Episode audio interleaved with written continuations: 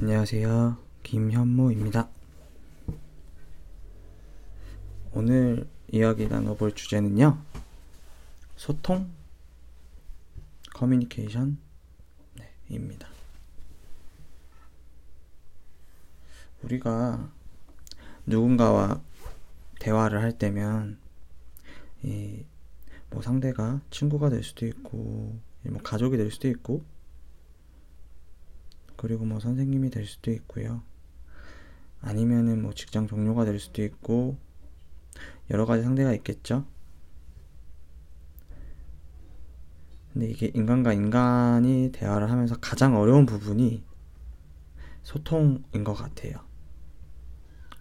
좀 더 자세히 얘기해 보자면, 각자가 대화할 때, 그, 추구하는 대화 스타일도 다르고, 선택하는 그 언어의 그 폭도 다른 것 같아요. 각자가 사용하는 그런 언어의 온도도 다르고.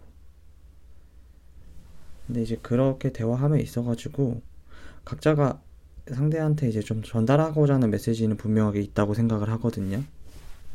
근데 이제 그런 과정에 있어서 각자가 생각하는 타이밍도 다를 때도 있었고, 그리고 누군가는 또 이야기하고 싶을 때가 있고, 누군가는 아, 지금은 굳이 이야기하고 싶지 않은데, 이럴 때도 있단 말이죠.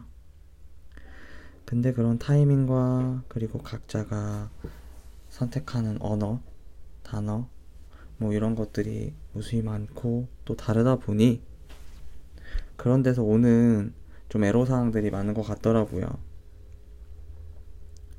이 보통 소통의 부재라고 하는 것은 내가 전달하고자 하는 것들이 상대에게 명확하게 전달이 되지 않았을 때 혹은 내가 듣고 싶지 않은데 굳이 이럴 때 이런 이야기를 꺼내서 또 불필요한 상황을 만드는 경우도 있었고요. 그러다 보니 요즘 많이 생각 드는 게 과연 효과적인 소통 방법은 무엇일까?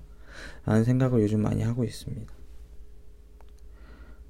과연 내가 온전하게 말을 많이 하고 대화를 많이 시도하는 것이 과연 그 올바르고 효과적인 소통 방법인가? 라는 생각도 많이 들기도 하고요. 물론 이 대화의 단절을 이야기하는 것은 아니지만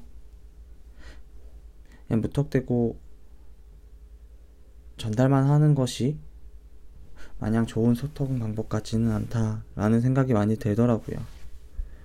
각자가 이야기하고 싶을 타이밍도 분명하게 있을 거고요.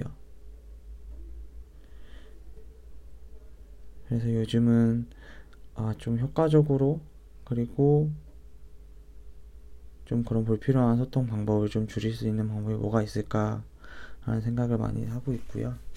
요즘 좀 실행하고 있는 거는 내가 말을 많이 하는 것보다는 상대 이야기를 들어주고 경청하는 것. 좀 어렵긴 하지만 이런 것들을 많이 좀 해보고 있습니다.